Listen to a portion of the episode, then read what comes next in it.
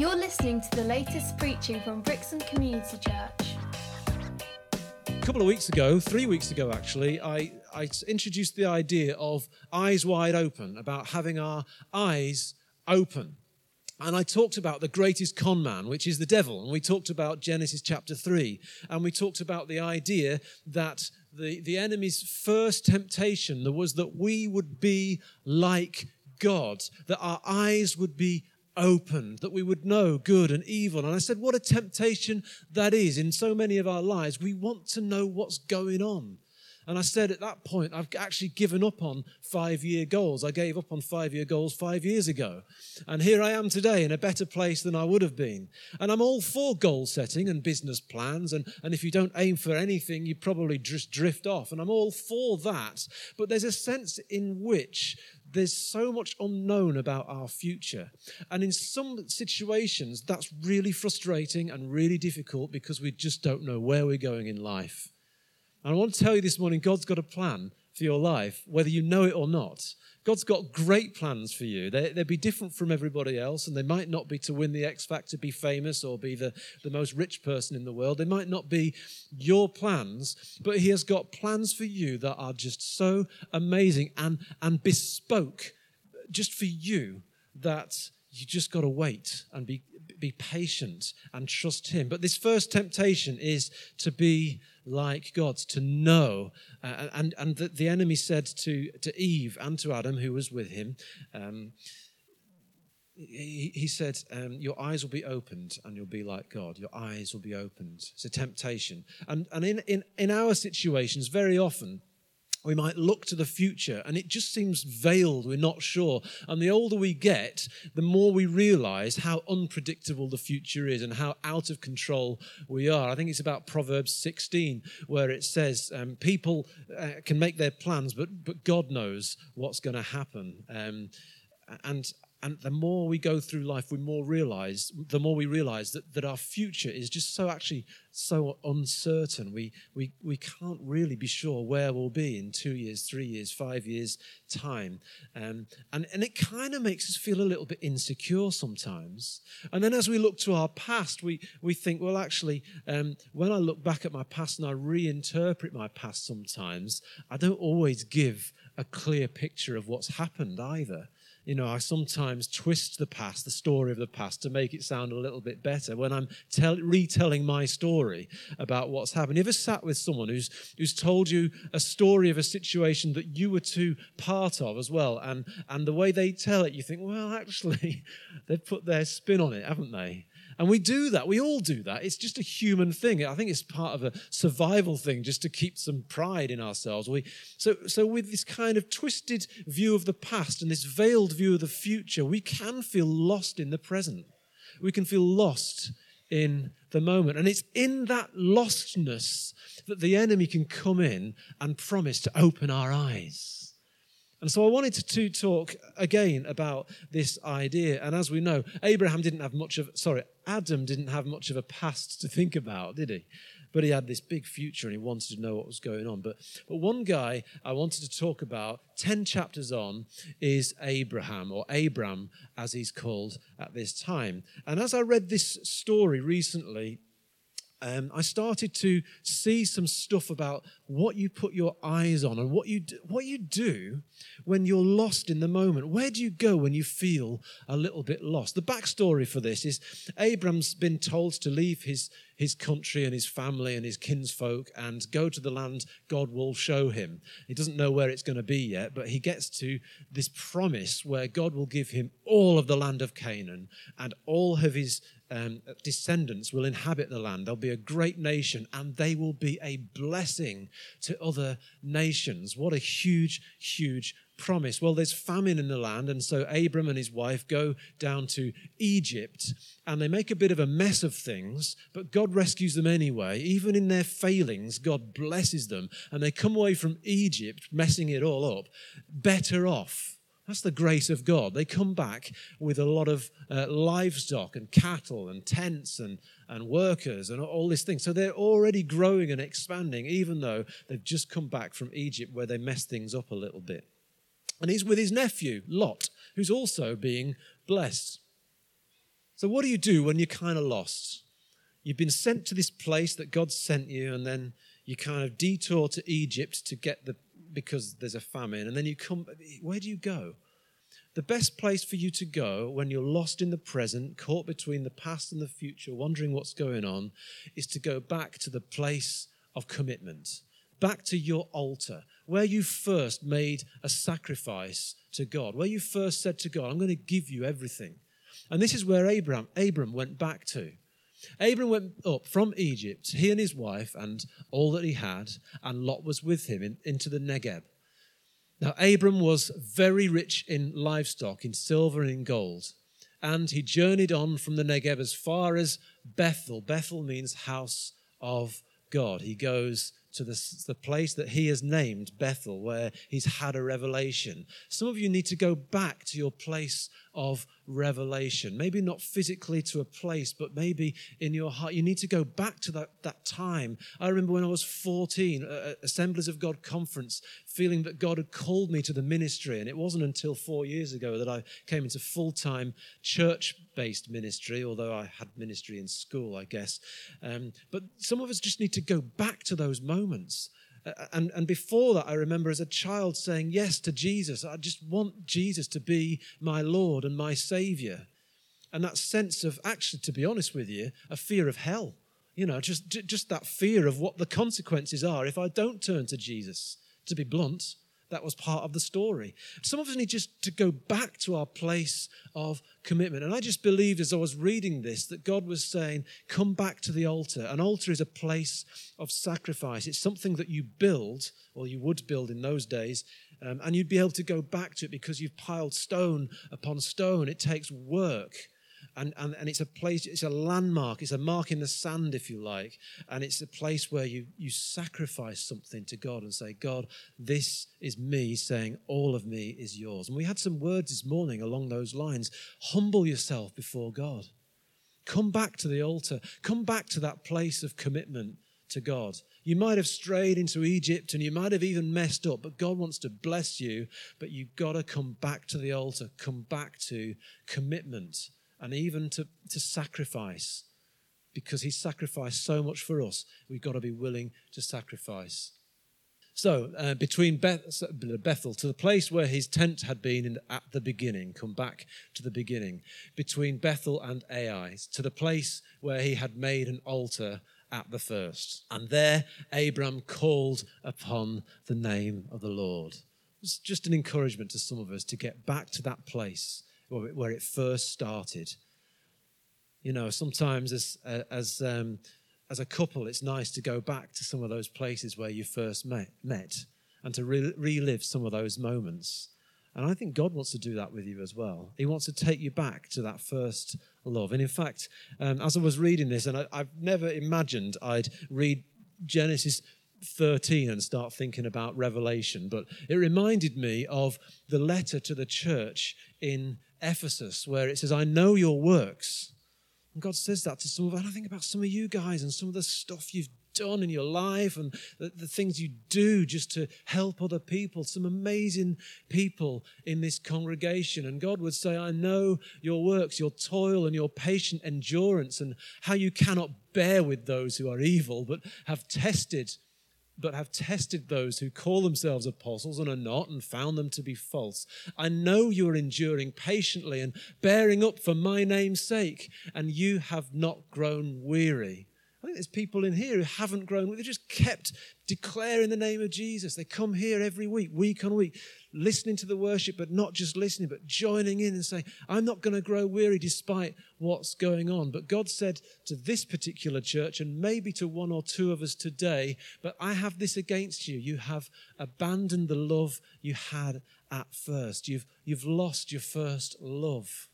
Remember, therefore, from where you have fallen repent. And we heard that word quite a bit this morning as well. And do the works you did at first.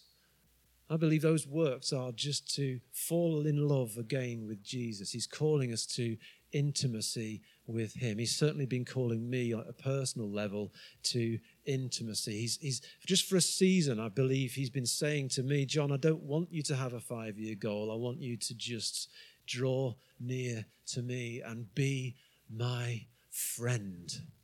That's all I want you to do. You don't have to have this big charismatic vision for Brixham Community Church. Just be my friend. That's all I want from you right now, Jon. Just be my friend. And I believe that's the works that God is calling some of us back to, to, to strive to enter that rest where we're in the place where we sit at Jesus' feet and we just love him for who he is. Yes, he's the healer. Yes, he's the redeemer. Yes, he, he, he's the provider of all our prosperity. But let's not look to the gift more than we look to the giver. Let's just be his friend.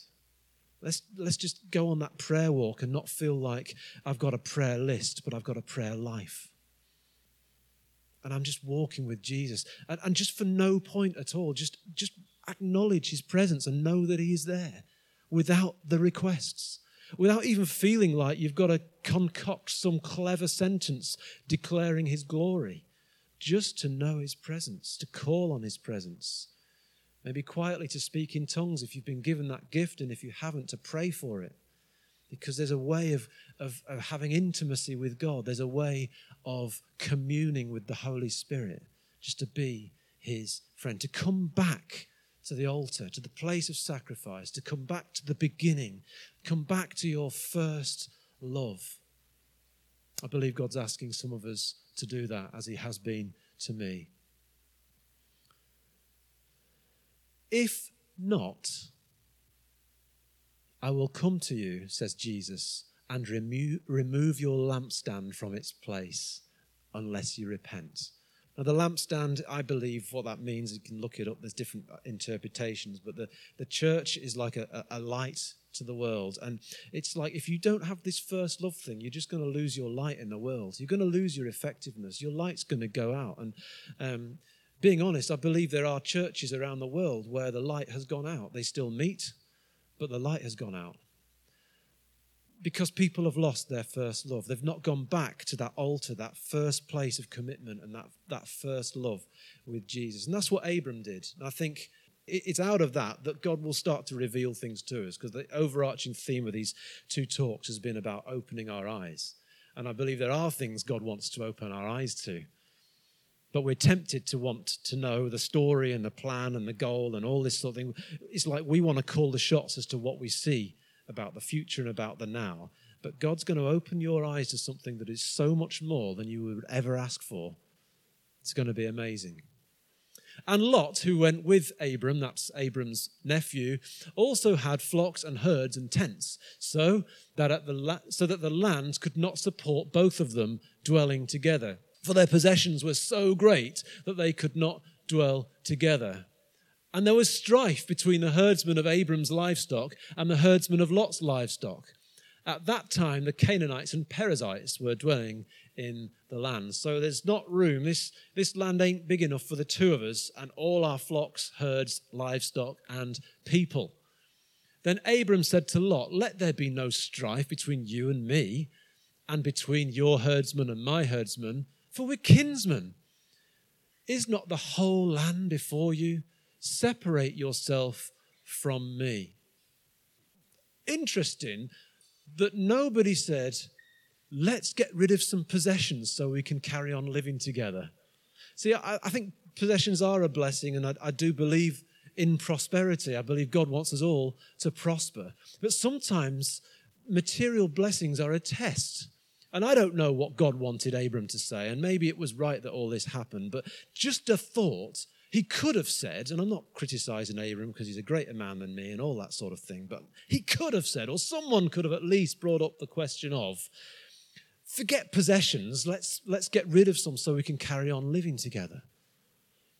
But you'd all do that, wouldn't you? you would, you'd, you'd easily let go of money and not worry about money just to keep the friendship going. Uh, in, in, in, instead of family, you'd make family more important, wouldn't you?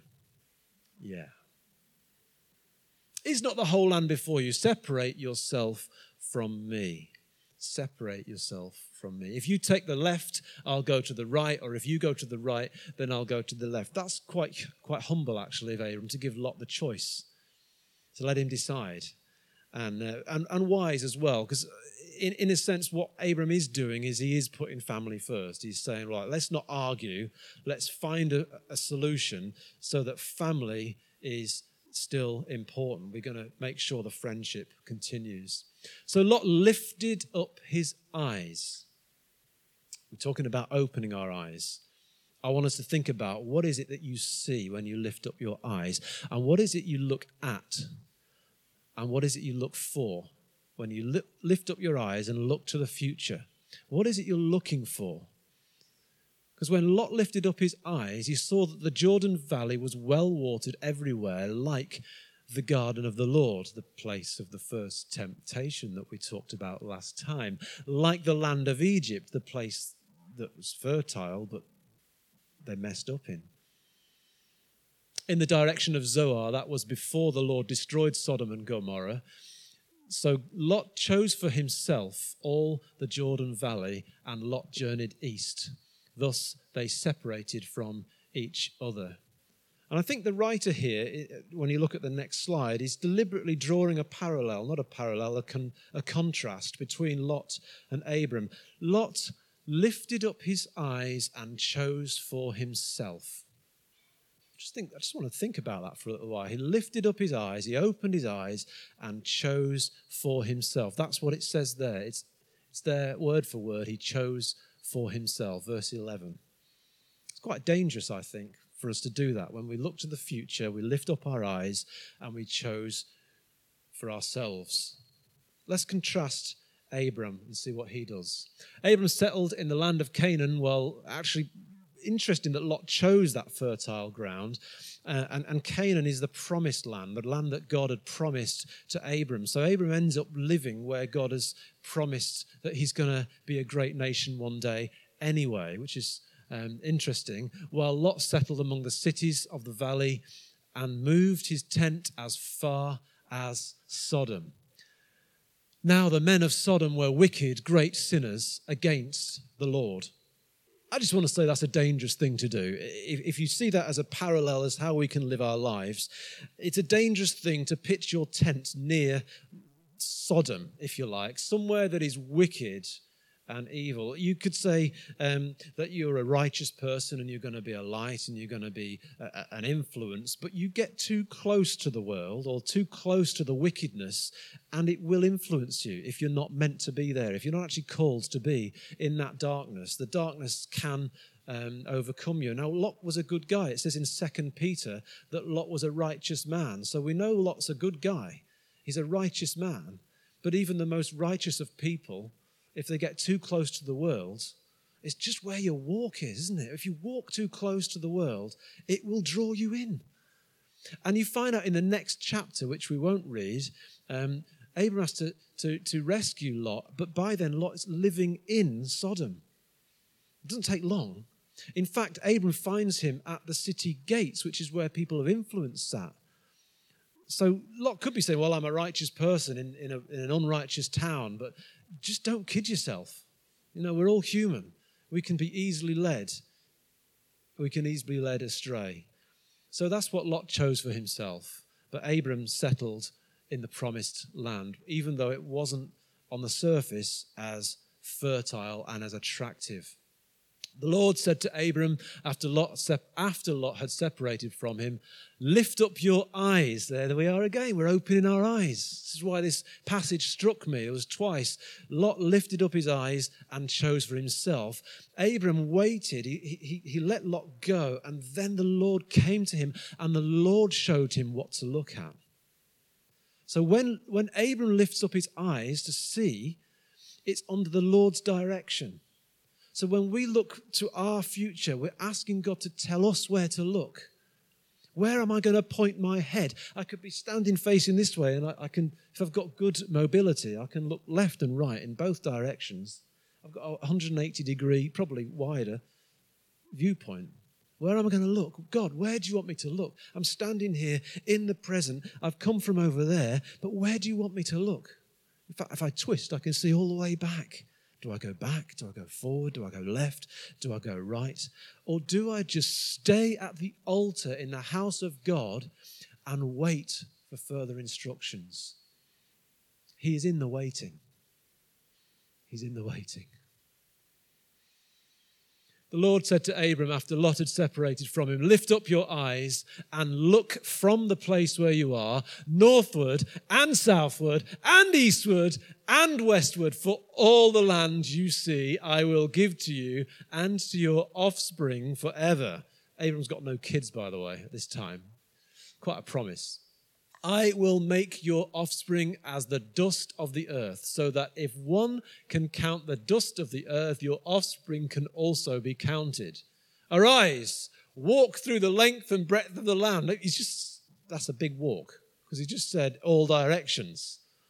It's also a walk of faith, because none of it yet belongs to Abram, and he doesn't have, he doesn't have his Isaac, never mind all the um, people that will come from that family tree.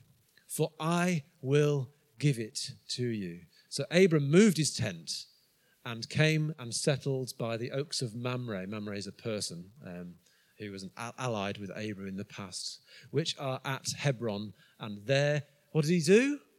He's gone from his altar because God's directed him and God's told him where to lift his eyes up to. God has opened his eyes this is not the devil tempting you saying, eat the fruit and your eyes will be open. This is just following God's instruction. This is, I've humbled myself at the altar. I've gone back to the beginning. I've gone back to the start where, where I had my first love with Jesus. I'm sitting at Jesus' feet. And in that moment, God has moved me on. And what am I going to do here? I'm going to build an altar. It's all about submission, it's all about humbling yourself. We've heard about it in the worship. Humble yourself, and He will lift you up. He will surely lift you up as you humble yourself. He builds an altar, He makes a sacrifice. God, this move is about you. This move is all about you. Meanwhile, Lot is moving closer and closer to Sodom. So, back in Genesis 3, we saw that your eyes would be opened, says the devil, as soon as you eat the fruit, and you'll be like God, knowing good and evil. And that is our temptation. We want to know stuff. We want to know right from wrong. We want to know what the right plan is. And actually, that's a God given desire but the enemy taps into it and leads us into counterfeit methodologies for finding God's plan because we want the quick fix, we want the glossy answer. We don't always like God's plan, we don't always like the, the path that He has for us. But God does want our eyes to be opened. So, two more short passages, one very short. Look, that's how short it is. There you go.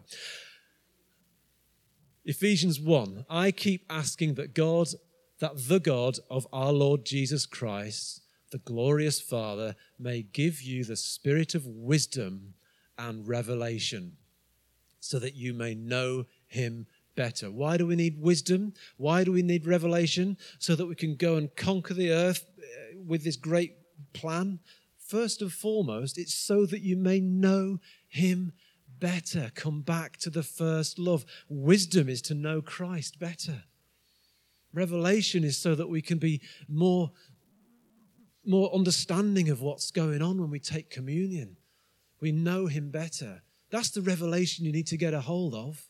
Not where are we going and where will we be in five years' time. I pray that the eyes of your heart may be enlightened. God, open my eyes in order that you may know the hope to which he has called you, the riches of his glorious inheritance. Abram, look east, look west, north, and south. It's all going to be yours. And I'm praying that God will open our eyes so that we can see the riches of the inheritance that He has for us as individuals and for us as a church as we move forward together, and His incomparably great power for us who believe. Do we believe this morning? Do we believe He has great power? Do we believe that His power is incomparably great? You know, there's so many powers out there. There's politicians' power, and there's nuclear power, and there's, there's, there's our own certain power that we try and lean on sometimes. But nothing compares with the power of God. And he just wants us to sit at his feet, to rebuild the altar, to perhaps move back to the beginning. Maybe some of us have strayed into Egypt. Maybe some of us have strayed towards Sodom. Maybe some of us need to just go back to the beginning. Or maybe for some of us, we, we, we're still there. We're just sitting at his feet. I would encourage you to stay there. It was 400 years before they conquered the, the, the promised land. God's timing is not like ours. It was 400 years before they entered into the promised land, that land where uh, Abraham built that altar God's timing is not like ours. He, he told you where you were going, but he didn't tell you when you'd get there. A bit like one of Mark Goodyear's walks.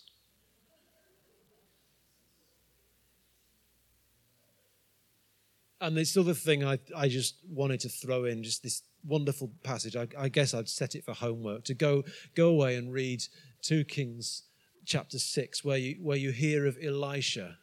Um, saying to his servant, who is worried about this army, he says to this servant, Don't worry, there's more on our side than on their side. And it's like clearly in the natural that is not the case.